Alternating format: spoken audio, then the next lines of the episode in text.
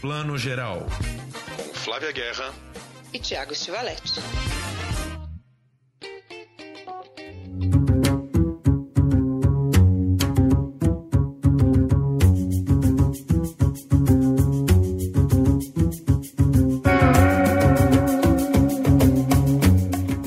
Bom dia, boa tarde, boa noite para você que está escutando o Plano Geral, seu podcast de cinema e séries de T V, edição setenta e quatro, vindo com muitas novidades. Hoje temos dois super convidados especiais. Daqui a pouquinho vamos ter Felipe Bragança com a gente, um diretor jovem carioca maravilhoso, no seu quarto longa-metragem, lançando Um Animal Amarelo, um filme incrível, um dos melhores filmes brasileiros do ano.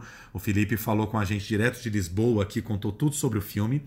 Mas agora a gente vai abrir com um papo especial, que eu e a Flávia estávamos querendo puxar esse assunto já há algum tempo, uma preocupação nossa. As séries do streaming estão roubando demais o espaço dos filmes, do cinema. Cada semana que passa, muitas séries novas estreando, o assunto do momento, o buzz, o que a gente ouve falar, seja na imprensa, seja entre os amigos, está indo cada vez mais para as séries, a gente tem ouvido falar menos dos filmes, então estamos com essa angústia, um pouco com essa preocupação, não é isso? Flavinha, bom dia, boa tarde, boa noite. Bom dia, boa tarde, boa noite, Tiago. É, tá complicado. Né? Esse streaming engolindo os cinemas, ainda mais nessa semana que a gente está aqui chateadíssimo que várias unidades do cinema do Espaço Itaú fecharam, né? Em capitais do Brasil, Porto Alegre, Curitiba, Salvador.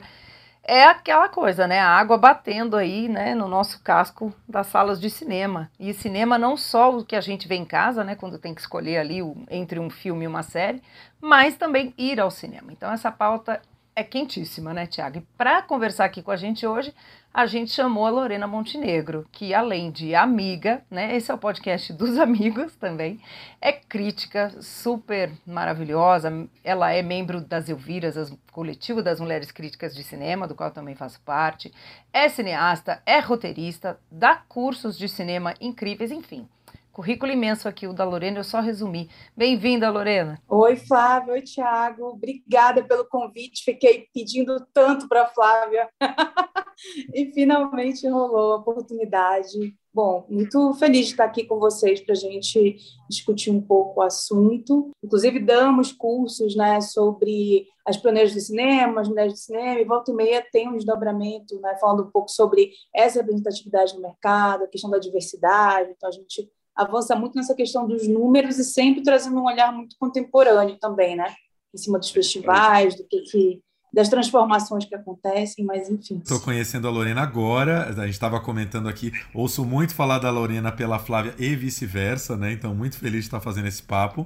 E aí, Lorena, já te pergunto assim, direto, direto e reto, assim, você, na sua opinião, do que você tem visto e acompanhado, você acha que as séries estão engolindo o espaço dos filmes de alguma maneira? Acho que elas não estão engolindo. Eu acho que, na verdade, o que está acontecendo é uma transformação, mais uma transformação na indústria, né? Das grandes transformações que a gente teve, digamos, nesse século, né, que é um século super recente, a gente está só na segunda década dele, mas para o audiovisual, para a nossa indústria, muita coisa aconteceu. Então, a, né, a, a mudança da película para o digital, que foi ali, né, anos noventa, aqui no Brasil, praticamente já começo dos dois mil, é, todas as mídias que a gente tornou obsoletas, né, que foram superadas e que hoje está tudo extremamente digitalizado, né, os filmes são transmitidos por computador, mesmo para salas de cinema e tudo mais. Aí o avanço dos streamings, né, os streamings que é, Netflix, por exemplo, eu nem sabia, fez agora, eu acredito que vinte e cinco anos, porque era um serviço de V O D, né? Antes do serviço de V O D, desculpa, era um serviço de aluguel de D V Ds pelos Correios nos Estados Unidos. E aí depois migrou para o V O D e depois se tornou esse gigante, né, que não é só streaming, é produtor de conteúdo, né, um dos, o que é hoje é, é, Netflix e Amazon, são estúdios de cinema, né? Então, eu acho que é mais uma transformação que a gente está enfrentando já há algum tempo, acho que já da, desde a greve dos roteiristas, que agora deve estar completando, né, eu acho que uma década, mais ou menos, né? Não, menos, porque foi dois mil e catorze, mas é, dois mil e catorze não, dois mil e quatro, mas desde essa greve aí que movimentou muito a indústria, e falando de Hollywood, mas que é algo que vai impactar a gente, né? Nós somos aqui ainda a periferia do cinema, de certa forma, da indústria, mas somos impactados por todas essas grandes transformações, porque, de alguma maneira, elas acabam, né, não só reverberando aqui, mas nós também temos que fazer esse processo de nos adaptarmos. E aí, quando houve essa, essa grande greve, os roteiristas migraram para a T V, porque, né, eles ganhavam melhor e começaram a também transformar a sua profissão. Então, começaram a ser showrunners, né? A figura do showrunner mudou o que era até então, que era muito mais aquele produtor, né? O produtor executivo, o cara que vai lá e que, e que é, é, consegue movimentar as engrenagens para, né, é, desenvolver determinados conteúdos. Não só, hoje os showrunners são muito mais esses, esses creators, né? São os roteiristas. E aí, com essa greve, tudo foi se transformando. E aí, eu acredito piamente que, desde então, a gente tem bons exemplos de séries de T V que são cinema, né? Em termos de linguagem, né? Em termos de, de, de, de estética, de conteúdo imagético, claro, né? O formato continua sendo uma outra coisa, mas tem uma narrativa que não de, deixa a desejar. É, há muitos bons e grandes filmes, né? Eu acho que True Detective, por exemplo, né, que é, é do Nick Pizzolatto, foi dirigir a primeira temporada, que é a melhor de todas, pelo Cary Fukunaga, que agora está, né, dirigindo zero zero sete, inclusive. É, que, que é, é, e aí ele pensou, ele fala, né, quando ele foi divulgar e tudo mais, quando ele foi contratado mesmo para dirigir essa primeira temporada, que ele pensou como um filme de oito horas. Né? Ele não pensou em nenhum momento como se fosse por episódios ou o arco da temporada. Ele pensou, é um filme de oito horas. É uma antologia, então é isso que eu vou desenvolver. E aí eu acho que hoje o que a gente tem não é um é melhor do que o outro, um vai substituir o outro, né? É a transformação desses mecanismos mesmo. O que a gente tem hoje são conteúdos audiovisuais. E aí a gente pode tipificá-los em filmes, em séries, em webséries, né? em, em é, filmes para T V... em antologias, mas o que eles são são conteúdos audiovisuais. Lorena está sendo muito boazinha com o streaming. Brincadeira, Lorena. Não, não é boazinha, é. Claro. Aí tem a parte é. da crítica que tu vais fazer agora que está certo. Tem que fazer também o advogado do diabo. Mas não, eu, não. eu falo isso, que eu estou puxando mais para a sardinha, claro, para os roteiristas. Eu acho que para os roteiristas foi muito boa essa transformação. Agora, claro, a gente tem que pensar nos pormenores, né? E tipo, em tudo que também vai abalar essa questão da diversidade, né? Essa questão da, da, enfim, é, do acesso a todos os produtores e produtoras a esses mecanismos. Né? Tem uma questão de formato que, que é interessante ver. Cada vez mais a gente vê séries, principalmente séries curtas, que poderiam, que dez anos atrás, cinco anos atrás, seriam lançadas em formato filme. Né? Eu penso, por exemplo, no True Detective que você falou, é, no Manhãs de Setembro, a série da Liniker, que você vê aquilo assim... Teria sido um filme brasileiro, bacaníssimo. Tem uma estrutura daí... de três atos, né? Total. Uma estrutura sim. de três atos. E agora, como a gente estava comentando um pouco aqui, o lançamento da semana, As Cenas de um Casamento, série da H B O, H B O Max, aí, baseada num filme do Bergman. Já é muito interessante porque já era um filme do Bergman que antes era série, né? Já tem uma raiz é. série no Cenas de um Casamento. Foi lançado no Brasil nos anos, nos anos setenta ainda, também em formato filme, nos anos oitenta em V H S tinha um filmão de três horas que era o Cenas de um Casamento, e hoje volta a ser série.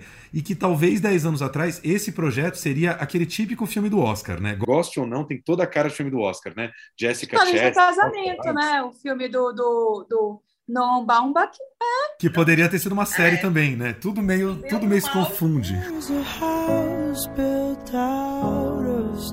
In the beginning of a relationship, everything is thrilling and it's new. Research says that when the woman is the provider and the man is a caregiver, the marriage has a greater chance of success. Huh, yeah, that Kate? Loud and clear. You just believe as a couple, nothing can hurt you. And then you gradually start to realize that actually anything can hurt you. A série do Bergman, inclusive, tem, é, foi, eu acho que agora, recentemente, até a própria Jessica Chastain, né? Eu acho que já até para ajudar a divulgar a série dela, é, teve um burburinho, assim, que ela postou no Twitter, e aí é, Natalie Portman compartilhou, é, como que houve uma mobilização de muitas atrizes e atores para que a Liv Ullmann concorresse ao Oscar, né, pelo Cenas de um Casamento, e até por conta dessa necessidade dela concorrer nos festivais, é que o, a, a T V é, sueca lançou um corte, porque, na verdade, sempre foi uma série, uma série de seis episódios, né? Seis ou oito episódios, se não me engano. E aí eles lançaram esse corte, a série é de setenta e quatro, lançaram o corte de setenta e cinco, justamente para os atores poderem concorrer, né? Ela e o Erland Johnson é, poderem concorrer aos prêmios. Então, e o Bergman, claro, né? E aí, por isso que nos anos oitenta foi lançado um outro corte ainda menor, né, que passava muito na T V. Eu lembro que já passou no Corujão, por exemplo. Uma outra época, claro. Não, mas a, a promoção dessa série, para mim, a melhor jogada de marketing de Cenas de um Casamento foi o Oscar Isaac lá no Tapete Vermelho de Veneza, dando aqueles beijinhos no braço. Lorena disse que foi até o sovaco, gente, foi até o sovaco. Para mim, ali foi um, um cheiro no cangote no sovaco, foi isso que eu vi. Quem não gosta, gente, de um cheiro cangote no sovaco do Oscar Isaac? Pois é, quer dizer, o tema era... O, as séries vão engolir os filmes, agora é se a Jessica Chastain vai engolir o Oscar Isaac. Já mudamos aqui completamente o tema. O tema é que todas nós vamos assistir essa série por causa do Oscar Isaac. Pronto, acabou, gente. Obrigada. It's really ugly. I remember how we were, and we're just throwing it all away. We can survive this. How long did you think that we could go on like that? Like what? You were so busy. You didn't even notice. What, what, what did I not notice? That we were living without any passion. Mas voltando aqui à Vaca Fria, gente, eu não sei vocês, aqui eu tenho a mania, é, tem ano que eu faço isso, tem anos que não, mas esse ano eu tenho feito muito isso, desde primeiro de janeiro eu tô anotando os filmes e séries que eu vejo. E eu fiquei chocado quando eu fui olhar os três últimos meses agora, julho, agosto, setembro, o quanto de séries que eu vi, e o quão poucos filmes eu vi, e o quanto meu consumo de séries está diminuindo o tempo que eu dedico aos filmes. Eu sou super cinéfilo, senti essa mudança, pode ser temporária, pode ser que, né, lá pro final do ano a coisa mude e tal, mas o fato é que, assim, tem uma, uma, uma saraivada de séries novas e interessantes lançando, brasileiras e gringas, né, umas gringas na H B O Max, aí vem a Globoplay e lança o segundo, o Segunda Chamada agora, que eu adoro, e não sei o que, tem muita série bacana e interessante rolando, e os filmes, eu acho que estão sofrendo um pouco aquele efeito pandemia, né, em dois mil e vinte a gente ficou preocupado de, ah, os filmes vão parar, só que cinema, para quem não sabe, é um negócio que roda com muita antecedência. Então, em dois mil e vinte foram lançados filmes que estavam sendo produzidos desde dois mil e dezessete. Agora, em dois mil e vinte e um, a gente está sentindo um baque de filmes que entraram em pausa em dois mil e vinte, né? Então, a gente vê é, uma falta de, de, de filmes, assim, quentes, aquela coisa, o filme teaser, que seria, por exemplo, neste momento, o Duna, do Denis Villeneuve, mas quantas pessoas nesse momento estão realmente... aflitas e ansiosas para ver o Duna no cinema? Eu acho que muito poucas, porque talvez o mundo esteja mudando, e é isso que está me preocupando um pouco, enfim. É, para mim também. Eu sou o contrário, eu não sou uma pessoa muito de séries, assim, gosto, mas a minha primeira... meu primeiro impulso é sempre procurar um filme, né? Eu tô sempre esperando um filme que vai sair e tal, mas é óbvio, por exemplo, a série da Nicole Kidman, o Nine Strangers, né? O Nove Estranhos, né? Eu... É, Nove Desconhecidos, eu adorei, aí tô esperando, espero sair e tal. Então tem uma ou outra que eu, eu, eu leio. Mas, em geral, eu sou a pessoa do cinema, e mesmo eu tenho assistido mais, tanto porque é isso, tem uma demanda social, né? Todo mundo fala, você viu White Lotus? Mesmo que a gente não tivesse aqui o podcast, gente, não apresentasse o podcast. Fica todo mundo, você viu White Lotus? Você tem que assistir, porque tá ótimo, porque isso, porque aquilo, aí você vai lá conferir, vê um, vê dois, vê três, quando viu, acabou, passou a noite inteira maratonando. Não é o meu caso, mas a gente faz isso, né? Mas, então eu acho que tem uma questão do mercado. The goal is to disappear behind our masks as pleasant, interchangeable helpers. It's tropical kabuki. Aloha. A happy beer. We're on our honeymoon. You're such valued guests. Welcome to the White Lotus. Eu enxergo muito o filme como meu trabalho, né? Como eu também escrevo, insight, tudo. Então, assim, cinema é o meu trabalho, né? Eu, inclusive, tenho me especializado, eu brinco com a minha editora Cecília Barroso, inclusive, um beijo para ela, que me manda todos os filmes ruins, tipo os filmes com as sinopses, né, as bloodlines mais horrorosas, me manda, porque para mim funciona como um estímulo, né, nesse momento que a gente precisa se forçar também para trabalhar, para render bem. Quando eu pego um filme tipo Robert De Niro, vovô, né, brigando com o netinho dele por um quarto, aí eu me esforço para fazer, render um texto ali, né, de, de três parágrafos, enfim, de, de dois mil caracteres, e o que, não dá, o que eu, sinceramente, não preciso fazer quando eu estou resenhando o novo filme da Jane Campion, né? Ou Titane, né? Ou mesmo Duna, assim, espero, porque o Blade Runner dois mil e nove não me decepcionou, mas é isso, ele é muito mais... É, é, tem, tem uma, para mim, tem uma gradação completamente diferente de série, Né? Eu sou de oitenta e quatro, então, assim, eu cresci com a T V, eu cresci consumindo séries. A minha adolescência, eu sempre gostei de filmes, né? Isso sempre foi incentivado, principalmente na família da minha mãe, todas eram muito viciadas em filmes e tudo, mas eu sempre assisti séries, eu passei minha adolescência maratonando muitas séries, né? E aí formando minha personalidade, e isso me acompanha até hoje, mas as séries, eu, a gente conversa muito sobre isso, eu e Flávia, é, elas são muito mais para mim um momento de lazer, assim, um momento que, né, eu estou ali, eu desconecto, eu gosto de maratonar séries, por exemplo, que, né, são de, de é, é, women bodies, é, chick flicks, sabe? Essas séries que são de, de girly, essas coisas de mulher, porque eu estudo também, né? Gênero e representação no cinema e na T V, eu tenho um curso que eu dou no barco com alguma regularidade, então eu preciso sempre estar me atualizando para não acontecer isso. Ah, tu já viu tal coisa? Já Mas... viu Bom Dia, Verônica? Aí eu disse, não, não vi. Aí eu preciso correr para ver. Sim, mas é muito mais no sentido do lazer e, da, e do estudo do que propriamente um trabalho. Mas eu, eu vejo muita coisa incrível também. Eu concordo contigo, Tiago.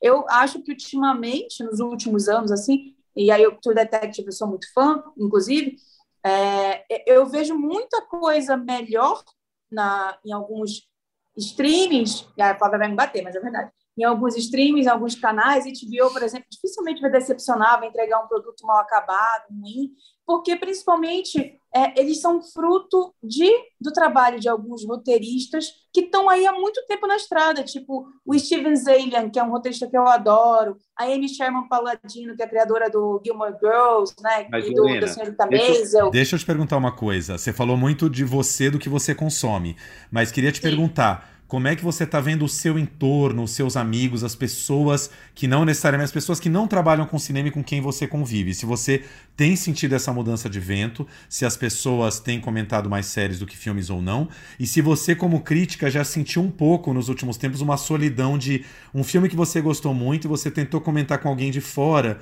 e as pessoas mal estão sabendo que o negócio está rolando. Não tem um pouco isso às vezes? Tem, com certeza. Eu acho que é muito isso. A mudança de comportamento é essa. Uh, os meus amigos que não são do cinema, que, o que até é um pouco raro, mas tem, é, eles são muito essas pessoas que apontam tendência. Ah, tu já viu tal série? Ah, tu tá vendo tal coisa? E aí é isso, pra gente não ficar de fora, eu vou lá e assisto. Claro que tem coisas que eu já me programo para assistir, mas tem outras que eu não faço nem ideia. Tipo, White Lotus, eu não fazia a menor ideia, né? Foi o Twitter, principalmente, que eu também sou twitteira, né? Eu olhei ali e disse, ah, gente, tem que assistir pelo menos um ou dois para entender, para estar, né, tipo, por dentro Gostou? do que está rolando. Né? Gostou? Então, eu, eu não me pegou ainda. Eu acho que a trama é interessante, mas não me pegou ainda. Eu acho que eu vou ter que ver até o final para realmente é, sustentar. Né? Porque, e eu acho que o, o gênero, na verdade, nem pede que ela seja uma série mais morna. Acho que ela já podia começar num crescendo. Né? Diferente de uma série, sei lá, policial ou uma série de, de prisão, por exemplo, que ela tem um outro clima. Eu falei do Steven Zalian, inclusive, porque ele tem uma série que pouquíssima gente viu, mas tu deve ter visto, né? Porque tu é totalmente não, não expert tudo, nisso, não. Mas que é o The Night Of. The Night Of, para mim, é genial, assim, é genial, sabe? Fora que, tipo, o Riz Ahmed, que é meu marido, né? Ele não claro. sabe, mas ele é. Lorena, eu tenho uma crítica aqui às séries. Não é uma crítica, mas é uma observação, que assim, eu concordo com você que os roteiros estão incríveis, as tramas são muito bem escritas, são bem dirigidos e tal. Mas é raríssimo a gente ver séries que trazem, mesmo com erro, porque o cinema erra muito, mas trazem alguma coisa mais instigante da linguagem, do, do, do suporte. O cinema ousa mais, ele cria mais momentos cinematográficos. Pode ser tipo assim, é, eu, e olha, eu adoro filme, não é, não estou dizendo que o filme erra, mas eu estava aqui fazendo uma, uma, um master talk, né, enfim, com o Kleber Mendonça Filho, e aí a gente chegou no momento daquela cena do, do, do Som ao Redor, que é aquela cachoeira de sangue, né? Enfim, as pessoas às vezes podem nem lembrar da trama do filme, mas aquele momento cinematográfico que o Som ao Redor nos deu, aquilo é cinema, é quando a gente se fala, isso é cinema, isso é a linguagem que o cinema, que o audiovisual está criando para mim. As séries, eu posso gostar muito das, das histórias, concordo com você, são incríveis, mas pouquíssimas séries me deixam essa sensação, sabe? E é isso que eu sinto falta do cinema, que eu não consigo deixar de ver cinema, sabe? É, é muito, né, é, específica e aprumada sobre o que, que é essa, essa imagem, né?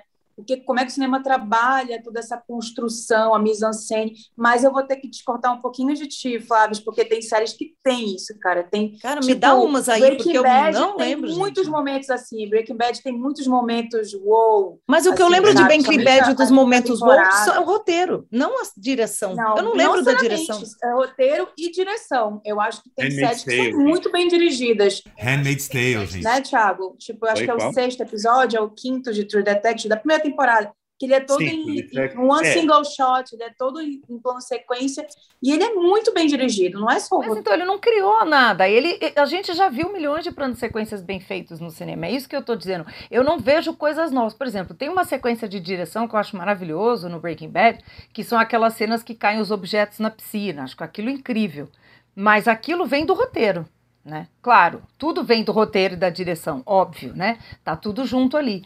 Mas eu vejo muito menos, vejo muito, muito menos cenas. É. Não vamos ficar assim, cena a cena aqui, pegando exemplos, mas assim, o fato é que também, Sim. Flávia, eu, eu concordo com você, é, cinema é um formato de duas horas que dá muito mais liberdade, que a série talvez não tenha tanto, porque né, você tem uma história a contar ali ao longo de muitos episódios.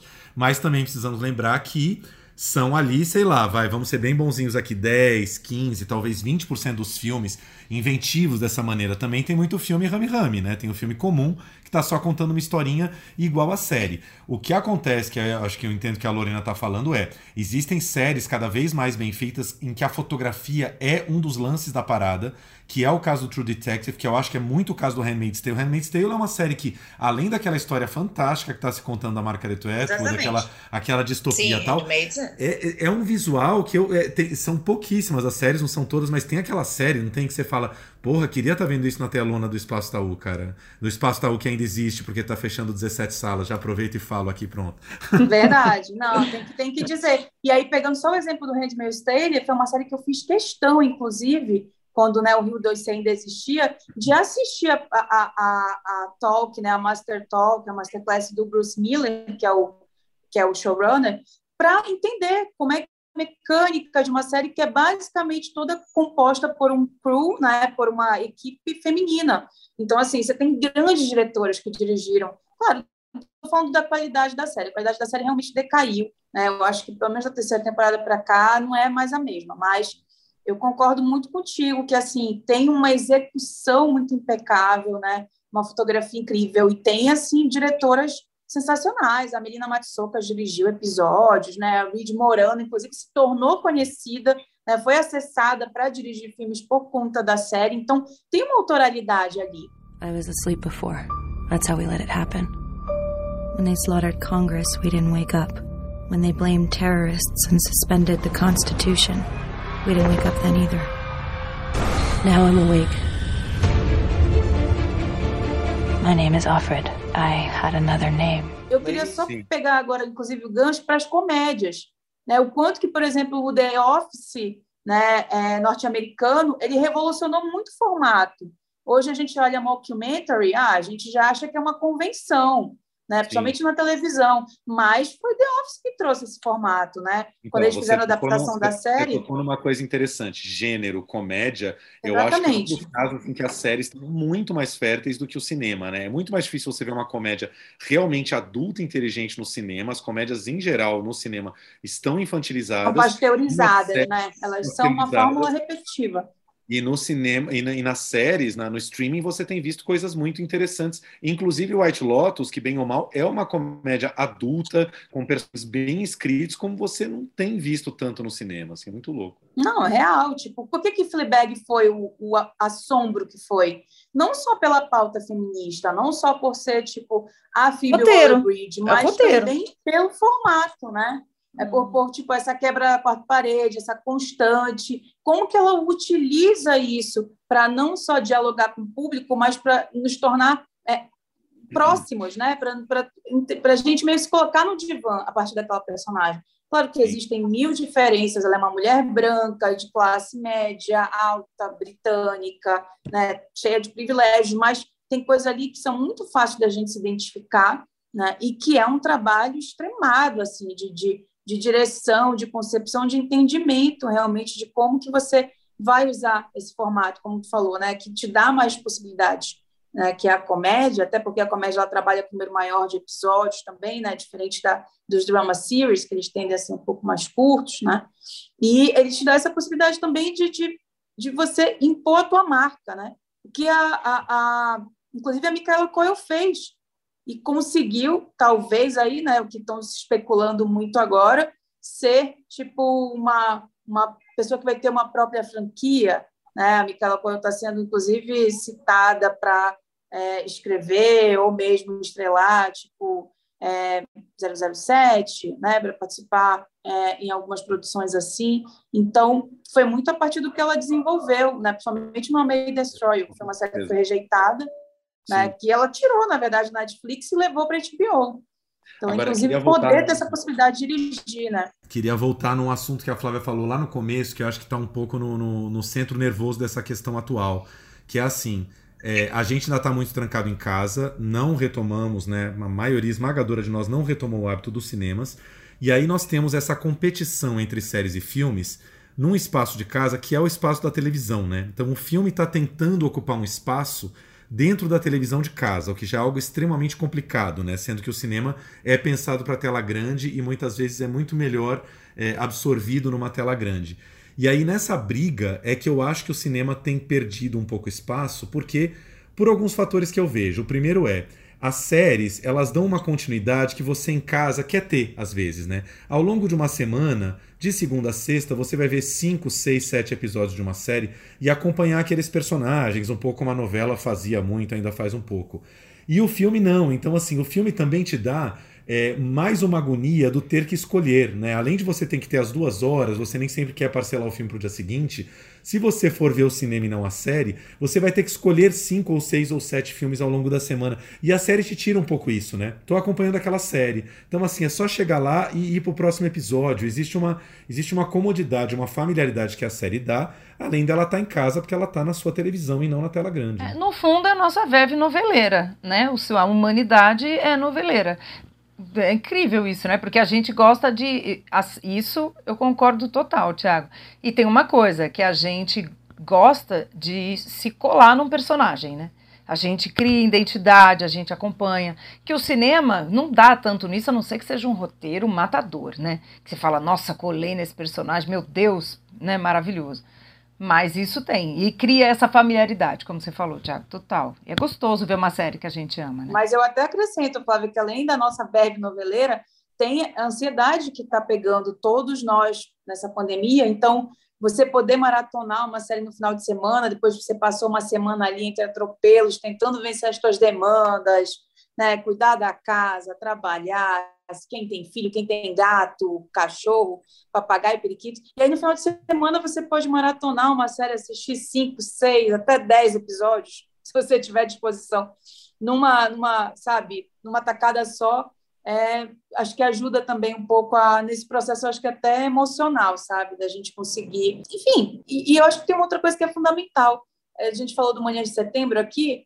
É, de repente, se fosse um filme, a gente não teria tanto tempo para se relacionar com aqueles personagens, especialmente com a personagem da Liniker, né? E para esse arco dela ser bem construído, a gente entender as questões que levam, inclusive, a rejeitar essa paternidade e tudo mais. Então, né, ter ali a série tem um tempo também, mas que tocou num ponto precioso, Flávio, um tempo para a gente passar com esses personagens, essencialmente, né? Para que essa trama possa... né, realmente trazê-los é, é, para mais para dentro das nossas casas. Você é muito bonita, pai. Eu quero sair, eu quero falar, eu quero ensinar o vizinho a cantar. Eu quero sair, eu quero falar, eu quero ensinar o vizinho a cantar. Nas manhãs de setembro, nas manhãs de setembro. Não, sim, realmente, eu maratonei a série da Liniker, Manhãs de Setembro. Eu que estou aqui falando, ai, ah, meu Deus, o filme, o cinema. Quando a série é incrível, eu vou, eu fui, amei, apaixonei. O White Lotus também. Eu não sou daquelas que vê tudo num fim de semana, porque eu não consigo. Chega uma hora que o meu, meu relógio interno é regulado uma sessão de cinema. Passou de duas horas, se não for um filme do Lav Diaz, gente, vê lá o Lav Diaz Filipino, em geral são duas horas no máximo. Mas, o Lav Diaz, essas... Diaz é o cinema que podia ser série. Ele podia, né, picotar aquilo em oito episódios. Olha aí. Né? Não é? Mas o Love Dias é o mais legal, né? Ele fala, pode ir no cinema, pode tomar um café. Queria, queria, estamos indo lá mais está pro final. Está tantango, né, Tiago? Que só entrou na brincadeira. Mas sim, está tantango, Bela Tarde podia fazer uma versão séria, assim. Está tantango uma série... Agora, inclusive, está Satantanga convidado. É uma série do, Satantanga é uma série do MUBI em sete episódios, basicamente. Podia ser feito assim. Eu queria perguntar para vocês, meninas, começando por Flavinha, é o seguinte...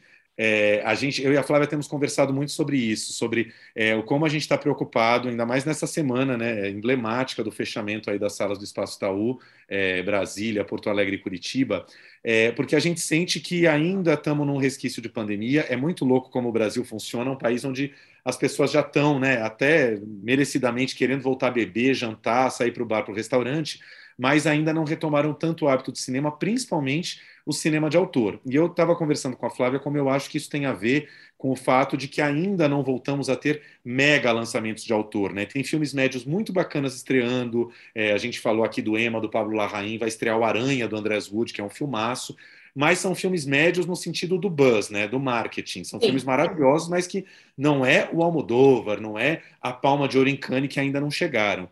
E espero muito que agora a Mostra, por exemplo, vai trazer alguns desses filmes grandes e, se Deus quiser, vai voltar a ter esse buzz. Então, queria perguntar, começando pela Flávia, como é que ela vê dois mil e vinte e dois nesse sentido? As pessoas vão voltar com tudo ao cinema ou nada será como antes? Enfim, sei lá. Eu acho que as pessoas vão voltar ao cinema, né, por uma questão de hábito e de programação também, né? Tanto que é, é, essa, teve essa pesquisa recente, né, da Folha e do Itaú Cultural, dizendo, né, que as pessoas o que mais sentiram falta de programação cultural na pandemia foi ir ao cinema. Então eu acho que ir ao cinema é um ato, é um gesto, as pessoas querem ir, como querem ir a shows, como querem ir ao bar. Agora, o tipo de cinema é que eu já não sei, se é só um programa, então eu posso ver um cinema comercial do shopping porque eu quero ir ao cinema, ou eu quero ir ao cinema para ver Titanic, que venceu o Cannes e tal. Então eu acho que esse cinema... que o do meio, que a gente fala, né, que tem qualidade de direção, mas não é um filme que ganhou Cannes, necessariamente. E esses filmes de festivais talvez sofram mais para, né, lotar, eu quero dizer, metade da sala, hein, gente? Lotar já é metade aqui. Os blockbusters eu acho que continuam sendo uma programação e eu acho que as pessoas vão voltar, sim. É, essa é a minha impressão, vamos ver, né? Não, então, até falar uma coisa que pontuar sobre os, essa notícia que nos pegou realmente de calça curta, né? É, do, do fechamento do, do Espaço Itaú Cinema em várias cidades, mas eu recebi um comunicado é, da Trombone, dizendo que o cinema do, do Bourbon, do Shopping Bourbon Country, lá em Porto Alegre, ele vai ser assumido pela empresa liderada pelo o Ademar, né, o Ademar Oliveira, enfim, que é dono dos cinemas Itaú, aqui da, da, da Rua Augusta, né, enfim, então, os novos cinemas que vão é, surgir agora ali no Conjunto Nacional. E aí ele vai passar a operar, a operar desculpa, o cinema do Shopping Bourbon, mas sem a bandeira do Itaú. Mas eu acho que a gente precisa continuar lamentando, Tiago, tu estás completamente com a razão, porque na Itaú um grande... tem, eu acho que tem totais condições de continuar tendo cinemas, sabe? Mas, enfim. E aí disse, né, para a gente, ah, a gente se vê no streaming, eu acho que não é por aí. Eu acho que, na verdade, esse é o grande motivo pela que, pelo qual a gente está aqui, entre vários desdobramentos, é esse, né, calma lá, então não é assim. Sim. Pelo amor de Deus. E aí, é, eu acho que a gente vai ainda retomar, né, em dois mil e vinte e dois. Você falou do Almodóvar, eu estou louca para ver o Madres Paralelas, imagino que vocês também. Mas acho que ainda com algum cuidado, nós, né, que vamos frequentar mais esses cinemas de arte, os cinemas de rua, os cinemas menores. Aí, acho que o público que frequenta mais os cinemas de shopping, né, É, é um público que talvez já esteja no novo normal, assim, já esteja meio que adaptado e já está indo e não está vendo muito problema nisso, não, sabe? Inclusive, tira a máscara dentro do cinema. Eu falo isso porque, inclusive, eu tive uma experiência de ir para algumas cabines recentemente, né, que são cabines é, mais abertas, digamos assim, para, né, influenciadores, para outros públicos, e aí eu vejo muita gente indo, realmente, né? E as Mas cabines são mais restritas para a gente... elas ainda têm um público mais razoável, ainda tem, né? Tem, não, mas né? Deixa, eu, deixa eu só pontuar uma coisa, Lorena, que é muito louco. A gente está num momento tão maluco que eu e a Flávia também fomos em algumas cabines aqui em São Paulo. Os cinemas de arte estão tão vazios que quando a gente vai em cabine, tem muito mais gente do que numa sessão normal. É, é louco. Eu fui domingo numa sessão das cinco no Espaço Itaú Augusta e tem seis pessoas. Numa cabine tem no mínimo cinquenta.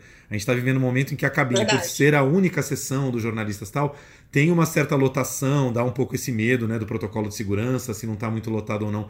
Agora os cinemas estão extremamente vazias, vazias demais. Inclusive hoje na Folha, lendo da, da história da, da saída aí do Itaú Unibanco, eles falavam que essas três salas, mesmo antes da pandemia, estavam operando com menos de vinte por cento da capacidade. Quer dizer, existe, é, é, é fato, está existindo um vazio que a pandemia talvez tenha, tenha aumentado, né? E que é preocupante, né? e, e é preocupante. Então, assim, não sei muito qual é o caminho. Talvez é, seja uma certa revolução na programação, é, bolar mais eventos, sabe? É, coisas que tragam mais a sensação é. do evento para o cinema. Acho que você trouxe um bom insight aí, né? O Belas Artes faz isso e faz bem, né? A coisa do, das sessões da meia-noite, né? Do, do, do, do, enfim, do pacotão de ah, uma mostra de um cineasta. Eu acho que é isso, a gente tem que.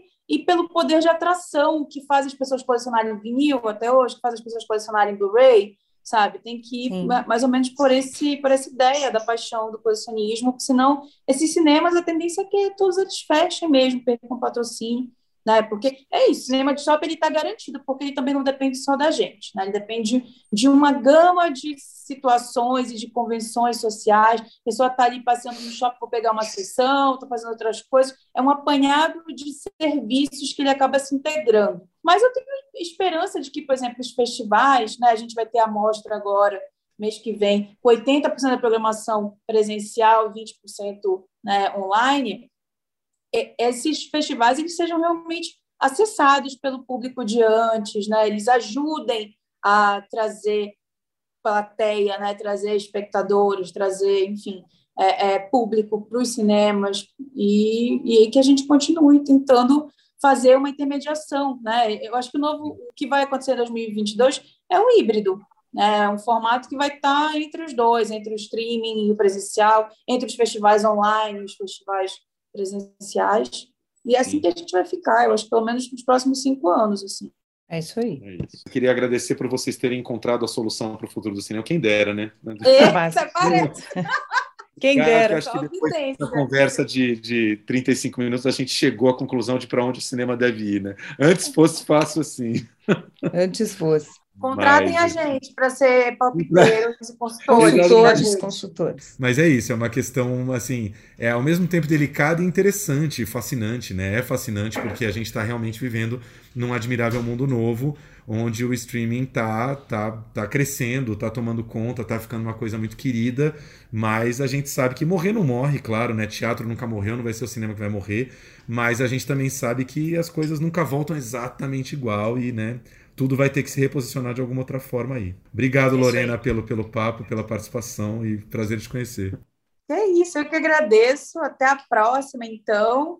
E é isso, vamos cuidar de nós, vamos cuidar do, do cinema brasileiro, dos cinemas alternativos, independentes de arte, porque a Disney não precisa das nossas orações, entendeu? Ela que se resolva, por exemplo, com as atrizes, com os atores, que ela está jogando os filmes direto com o lançamento no streaming e os atores ficam, como assim? Meu cachê era metade... bilheteria, eu vou, eu vou viver do que agora, sabe? Então, ela que se resolva para lá, a gente não tem nada a ver com isso. É isso aí. Obrigada, Lori. Vai ter que voltar muito aqui para conversar com a gente.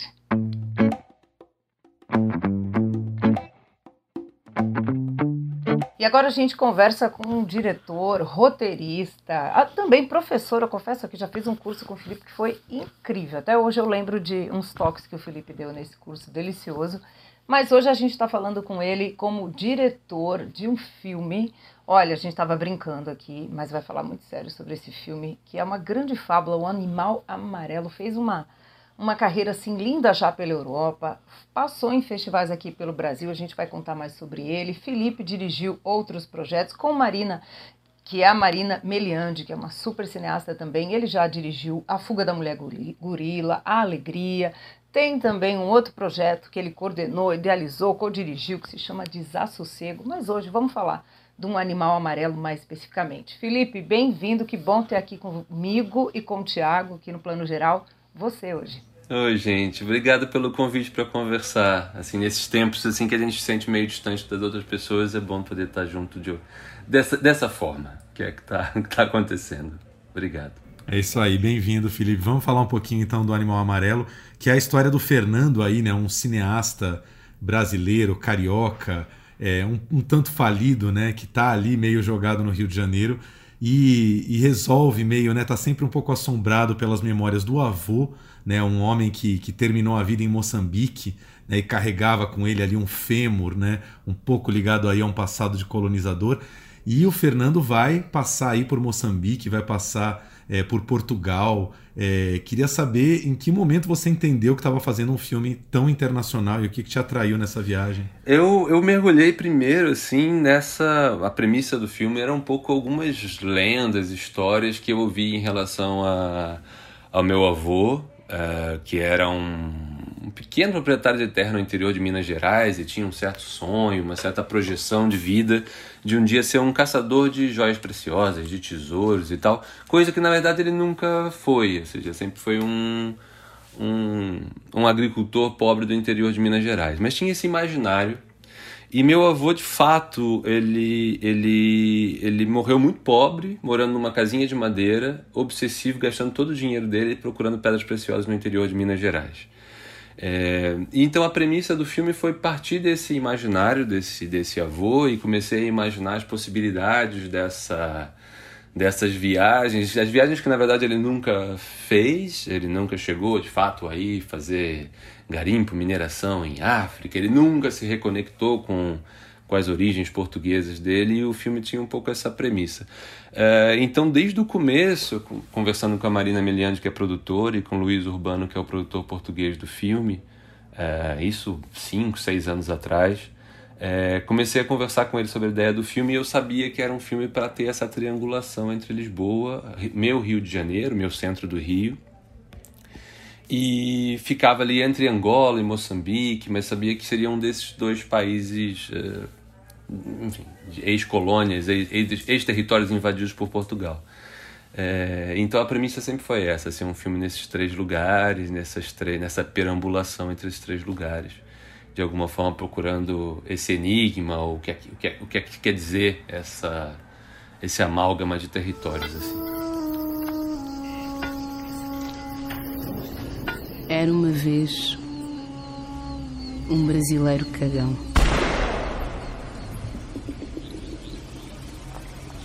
Então chegaste à minha aldeia, na fronteira do Moçambique com o Zimbábue, em busca de riquezas fáceis e de pistas sobre o passado do homem cujo cadáver carregavas como um troféu amarrado na cintura.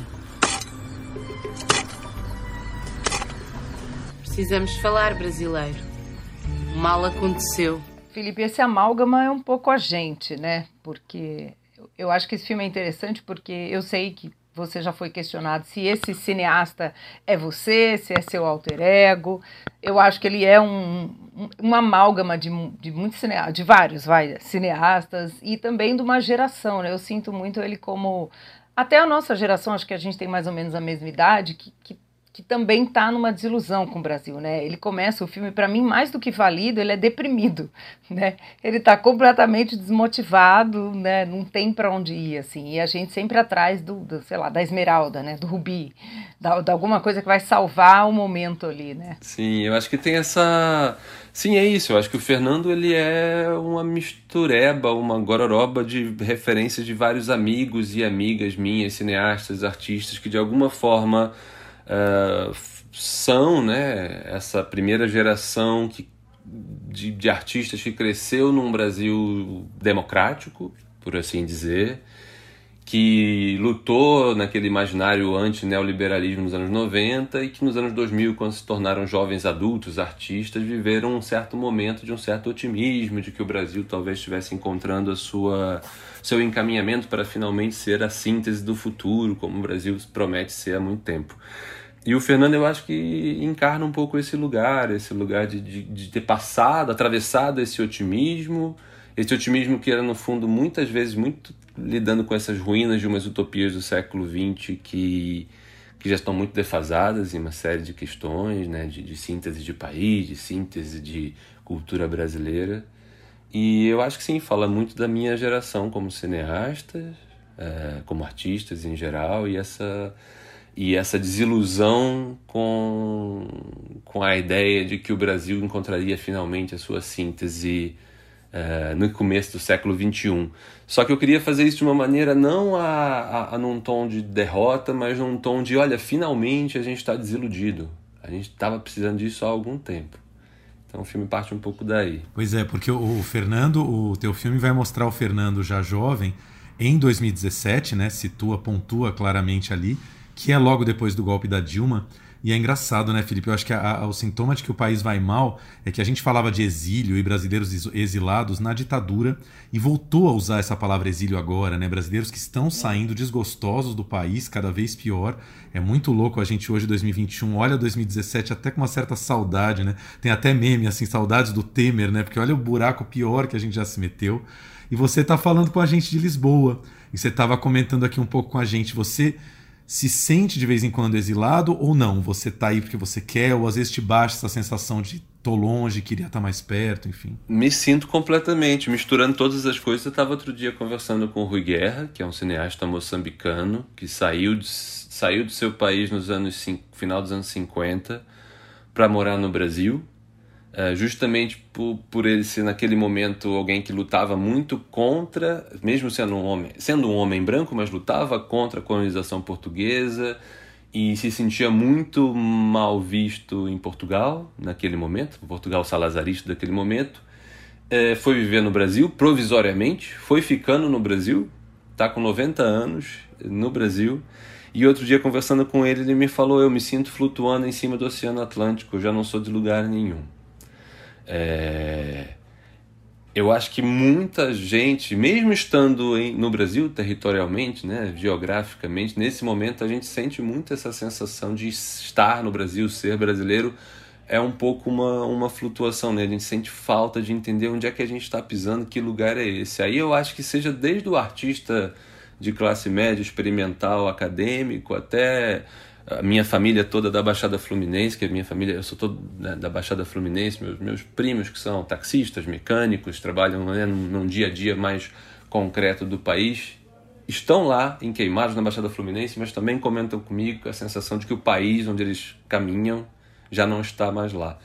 Então eu, eu, eu acho que quando eu estou aqui em Lisboa, eu só aumento o volume de uma sensação de desterro que... que quando tenho estado no Rio, às vezes que eu volto e estou no Brasil, estou na minha Lapa, no meu centro do Rio, é, continua a sensação de que parece que o país não está mais ali, não, não existe mais. Mas a gente sabe que existe, mas é como se ele tivesse ficado um pouco mole ou meio, ou meio se despedaça, despedaçando. Que eu acho que o filme tem a ver com isso, acho que o Fernando, quando começa o filme, está caminhando num país que existe, mas que parece meio que um fantasma de um país, ou a sombra de um país, que não desapareceu, mas não, o chão não está tão firme assim para andar. Felipe, o seu filme, né, Um Animal Amarelo, ganhou vários quiquitos, na verdade cinco, no Festival de Gramado ano passado, incluindo melhor atriz para Isabél Zuaa, essa atriz portuguesa maravilhosa, e também uma menção especial para o Igor Campanharo, que está ótimo nesse papel, incrível. Então eu queria que você falasse um pouco sobre esse seu elenco, que também é internacional, tem a Catarina, que é uma atriz portuguesa também. Como é que você pensou essa Babel, que é também essa realidade? Não teria como, né, fazer um filme com essa verdade, sem essa verdade dos atores também, que fosse o elenco internacional, né? É, tinha essa, essa, essa pulsão desde o começo, se a gente fazendo um filme que fosse cruzando esses territórios, esses territórios também passavam por, pelas pessoas desses, desses territórios, desses lugares, né? Eu me interesso muito por essa ideia da... da relação entre identidades e territórios, ou te- identidades como, como expressões também de territórios, assim.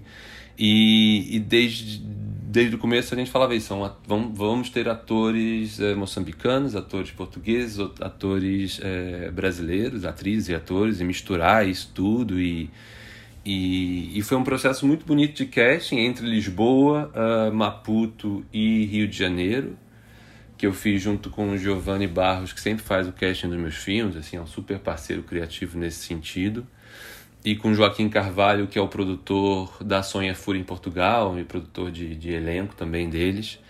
E foi muito bonito a gente ir encontrando as pessoas e um pouco... Eu faço um pouco isso. Eu faço o casting, eu estou sempre presente, eu estou sempre conversando com os atores, com as atrizes, eu adoro estar lá. É muito raramente, se alguma situação em que eu não posso estar presente, eu tento fazer alguma conversa. Por... Na época não tinha Zoom, era Skype, outras coisas assim. É... Mas foi uma, uma, uma tentativa de encontrar essas várias vozes, esses vários lugares, essa sensação de que essas pessoas habitavam vários lugares diferentes. E aí a gente foi... No final, o filme tem atores de Angola, Moçambique, e Brasil e Portugal. E esse encontro dessas vivências diferentes, né, de culturas diferentes, e mesmas pessoas em Portugal com vivências diferentes. A Isabél Zuaa, por exemplo, é uma atriz portuguesa, de, origem, de origens africanas, mas é uma atriz portuguesa. Trabalhei com o Matamba Joaquim, que é um ator angolano formado em Angola, que hoje em dia está radicado na Europa. Mas... E a Lucília Raimundo, que faz um personagem, e ela era a nossa única moçambicana no elenco. Então era muito bonito essa, essa troca, essa, essa composição de personagens através também dessas experiências nos territórios, nos lugares. Catarina Wallenstein é uma, uma atriz, cantora lisboeta, sabe? Tem todo um enraizamento com a cidade de Lisboa. É, eu acredito muito que os atores e as atrizes participam desse processo criativo, trazendo também esses lugares onde elas cresceram, as coisas que eles viram, principalmente por esse filme que fala sobre essa mistura de territórios, né? O país está mais triste, Fê. O país está ainda mais escroto e abismado desde que você partiu.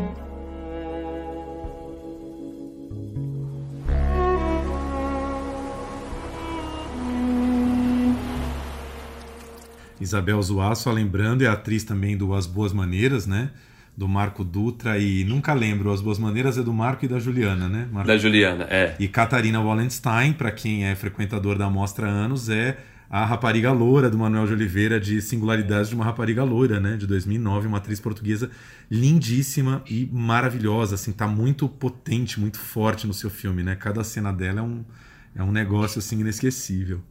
É, Felipe, queria comentar mais umas coisas. A narração do seu filme, que eu acho primorosa, é uma narração que eu acho que é literária no, no melhor sentido. Eu vi algumas críticas, inclusive na Folha, falando: ah, a narração prejudica. É muito louco como narração é quase sempre uma coisa mal recebida, né, nos filmes. Assim, as pessoas de cara já não gostam, mas eu, eu acho tão claro que a narração do seu filme agrega tanta coisa, e ela é mais interessante ainda porque ela é a narração da personagem da Isabél Zuaa falando com o Fernando, quer dizer, é, né, uma narração de uma pessoa para outra, né? Que é uma coisa tão, é... tão rara de se fazer. É, eu já vou me adiantar aqui e falar, Felipe, que eu discordo que a narração prejudica, porque é uma narração que não está explicando a história. Assim, eu discordo da Folha, né? Que, que disse que prejudica, porque está muito clara a intenção fábula, de fábula ali, né? É, eu... eu... Eu acho, eu acho que a narração incomoda, o que às vezes as pessoas confundem com prejudica. Incomoda, e era um pouco para dar para incomodar um pouquinho. Tinha essa, esse trabalho que eu conversei muito com a, com a, com a Isabél, assim, quando a gente já estava no processo de montagem. É, o roteiro original tinha várias vozes narrando, ou seja, presentes e passados narrando. É, e sempre tive essa vontade de ter essa sensação de que os tempos estariam ali acumulados de várias formas. Em um determinado momento eu fui entendendo que a voz que poderia narrar todos aqueles tempos nesse tom fabular era justamente uma voz da Catarina, a personagem da Isabél, que chama Catarina, é, de alguma forma repensando aquela, aquela narrativa toda e comentando aquela narrativa toda, não só sendo irônica e pensando coisas da, da trajetória do Fernando, mas como da ela própria. É, lembro muito de descobrir isso com a Isabél e falar: essa voz da, da, da Catarina que narra o filme tem uma ironia, um deboche, um certo ar de, de, de, de jogar com essa narrativa de aventura do Fernando que a Catarina, a personagem em cena, ainda não tinha. Então eu brincava com ela assim: isso é uma, isso é uma Catarina do futuro contando essa velha história se passada no ano de dois mil e dezessete, dezoito, dezenove. E eu, então a voz ali é um pouco essa ideia, assim: olha, imagina se essa pessoa não está daqui a dez anos contando o ridículo ou o maravilhoso dessa, dessa história, sabe? Mas não era nem isso que eu ia perguntar. Eu ia falar, porque nós estamos aqui conversando, tudo que a gente falou até agora do Animal Amarelo parece que é um drama político muito sério, gente. E, na verdade, é uma grande fábula. E a gente não está falando de um dos personagens principais aqui, que é um gigantesco monstro, né, de palha, com uma mão enorme, que está presente na vida do Fernando desde o do, do começo da história. E aí tem aquela cena divertidíssima, que é quase uma metalinguagem, que o Fernando está tentando aprovar o projeto do filme dele e vai conversar com o personagem do Tiago Lacerda, que é meio como se fosse um produtor, alguém que pode investir no filme. E o personagem do Tiago fala assim, eu até gostei da história e tal, mas eu tiraria esse bicho, tal, tira esse bicho.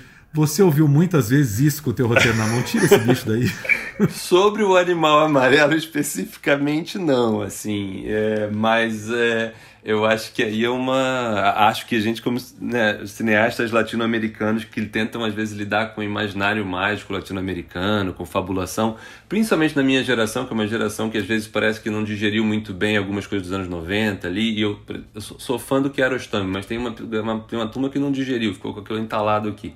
Um certo imaginário que fabulação, construção de imaginários, de, de, né, de fantásticos, seria alguma coisa que a gente deixaria para a indústria norte-americana, e que fazer cinema latino-americano de verdade é fazer uma coisa necessariamente conectada com uma ideia de um realismo ou de um neorrealismo, e que se você fizer, se você não fizer isso, você está fazendo uma coisa relacionada à fuga, ou a, um, a, um, a alguma ideia de um escapismo.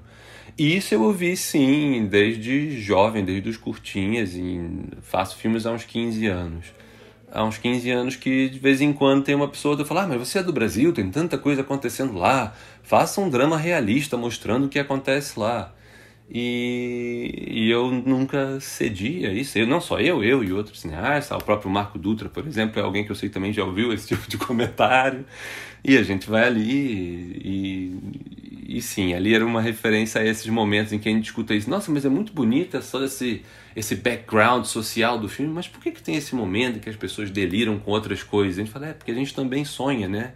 Não é só o cinema industrial norte-americano que sonha. Assim. Não sou obrigado a ficar filmando o meu cotidiano para... Mas você nunca jogou suco de laranja na cara de nenhum produtor, né? Não cheguei a fazer isso. Isso chama sublimação. Gente... Isso aí, isso aí é um desejo, assim, tá ali, a gente sonha, é isso que ele tá dizendo, a gente também sonha em jogar. Uma fantasia. É, a gente sonha com isso, a gente não che... a gente pode, mas a gente não chega a fazer. Tinha um... Tem... É, a gente ia falar do o Manuel de Oliveira. Qual é o filme do Manuel? Não vou saber agora citar, mas tem um filme do Manuel de Oliveira que tem uma cena que eu acho genial, que é um cara que com, com, ele coleciona cactos, assim, com flores, e pergunta, mas por que, que você coleciona tantos cactos? Ele fala, é, eu coleciono cactos para não ter que matar alguém. Então, assim, no fundo, a gente às vezes, né, não chegando a esse extremo, mas assim, esses processos artísticos façam assim, assim, já escutei muito dessas coisas e você lida com isso de maneira... artística, nunca fui de, de ficar confrontando comentários desse, daquele comentário crítico, ou de jornalista, ou de outras pessoas, não, mas você absorve, você pensa e você responde com arte, que é o que eu faço, com cactos, coleciono cactos. Tanto porque, tanto porque seus filmes sempre têm essa dimensão do fantástico, né? Todos trazem, o Não Devore Meu Coração, que é um filme que eu adoro também, todos, né, é isso que você diz, esse imaginário, né? Cobrar que a gente faça sempre o cinema realista é uma, uma bobagem, né? E eu acho que é muito mais interessante você criar esse imaginário brasileiro, tem tanto imaginário, né? Por que não, né? É, eu acho, eu sinceramente, assim, eu tenho mesmo a sensação de que isso nos últimos anos, vou chutar aí, dois, três, quatro anos, talvez pelo delírio completo em que o país entrou, é, eu tenho sentido, vou ser muito sincero, que as pessoas começam a falar, olha... revi um filme seu de dois mil e dez e faz mais sentido agora. Eu falo, é, acho que eu sou uma pessoa constantemente delirante, mas o país nesse momento parece que, que entrou nessa chave de, de, de linguagem. Mas eu ouvi muito isso no começo de carreira, eu, a, a Marina Meliande, outras pessoas, essa coisa, ah, mas por que é que, que, é que não se faz um... Porque eu acho que a gente vem muito de um, de, um, de um momento histórico, quando a gente começou a fazer cinema, o grande referencial era um referencial de cinema dos anos noventa, natural, que era uma ideia de que para combater um imaginário de um cinema brasileiro mais comercial ou com menos ideias, você combatia isso como? Mostrando a realidade do povo. E respeito esses momentos históricos, eu adoro história, mas assim, dois mil e dez, essa ideia de que o cinema vai mostrar a realidade do povo, é outra coisa que a gente vai fazer. Né? Não, e, e exatamente isso que você falou, né? Essa, essa ideia de que é, para fazer fantasia precisa ter uma produção milionária que só o cinema americano pode fazer, e o seu filme mostra que não é isso, gente. Vejam Um Animal Amarelo para ver que O Animal Amarelo é fantástico e não é nada caseiro, ele é incrível, né? Ele é uma aparição sempre muito forte dentro do filme. Assim. E lindo, né, Tiago? Ele é lindo, né? O bicho é lindo. Vou só interromper rapidinho, porque assim, quando tem esses animais mitológicos que são de fato, até gosto que você usa animação também, né? Tem um stop motion ali, mas que é real, a gente sempre fica com medo de ficar precário, né? Claro, a gente tem medo, assim. E o, o Animal Amarelo, ele é perfeito, né, Tiago? Ele é... perfeito, incrível. Ele é um feio lindo, um lindo feio, né? Um lindo maravilhoso, feio maravilhoso, não sei. Ele é primo do bicho do Tony Ederman, eu acho. Ele é primo ali, ele é primo, eu acho. Tem uma parentesco ali. É, eu venho, é isso, assim, acho que é, passa muito por muita dedicação e muita clareza do que você está imaginando, não é uma coisa, ah, vamos botar ali um ser fantástico. Não, é com muita, né, muitas camadas e... E, essa, e aí eu acho que é uma coisa mesmo de, desse aprendizado de mais, misturar o que é feito prático, coisas concretas no, no set com uma computação gráfica, é, que eu, aí eu acho que devo muito pela minha cultura de ler muito, muita história em quadrinho, de ter, né, eu tenho uma formação cultural muito de periferia, de história em quadrinho, de animação, de anime, que misturo com as minhas referências todas de cinema contemporâneo, né, de cinema autoral. E eu olho e penso, por que eu não posso fazer um ser fantástico num filme? Dá, posso fazer sim. E posso fazer dentro da linguagem, da estrutura que eu quero, com, com muito, muita dedicação e muito carinho. Eu lembro muito, a gente terminou, fez a, os efeitos especiais numa finalizadora de, assim, muito, muito boa, e, chamada Cajamanga, que é uma, uma finalizadora do Rio, mas que é uma finalizadora de pequeno porte, ou seja, no sentido de pessoas da nossa geração, que tem uma pequena empresa ali, e eles ficavam encantados porque eu visitava eles quase todos os dias, para ficar vendo eles fazendo os efeitos. E um dia teve uma das finalizadoras e falou, a gente nunca vem diretores aqui, ficar aqui olhando a gente bater o, o, o brilhinho que vai ter. E eu falo, mas gente, eu adoro, tá aqui, eu não vou mandar um e-mail encomendando uma coisa, façam aí. E isso, eu acho que isso faz toda a diferença, é fazer com que o C G I seja artesanal, tão artesanal quanto, quanto outro elemento do filme. Vai abandonar a aventura e a mentira, vai envelhecer e pagar contas.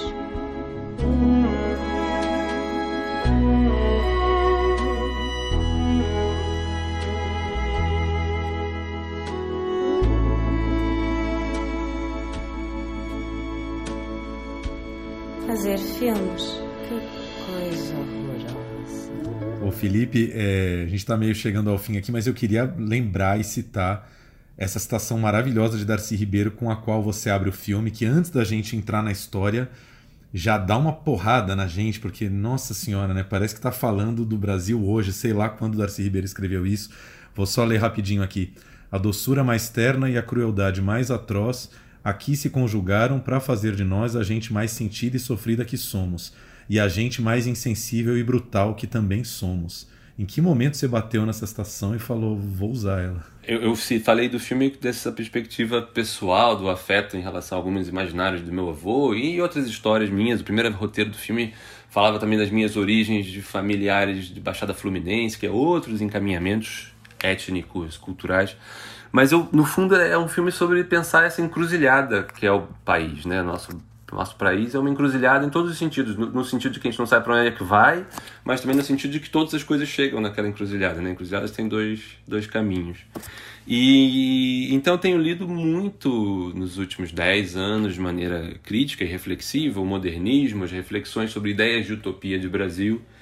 E, e essa frase do Darcy está no livro dele, O Povo Brasileiro, Uh, num dos capítulos finais em que ele está discutindo justamente essa ambiguidade, essa, esse paradoxo complexo que está no corpo de cada, cada brasileiro, cada brasileira, em que muitas vezes nos dias de hoje, quando a gente está discutindo se o país, o país é um país do futuro, o país é um país utópico, o Brasil tem jeito, o Brasil é isso tudo ou não é, o Brasil é uma mentira, né? Também tem um imaginário De, de um certo imaginário neoliberal que é jogar a gente de volta para o século dezenove e dizer que nada aconteceu. Então o samba não existe, o tropicalismo não existiu, o modernismo não serve para nada.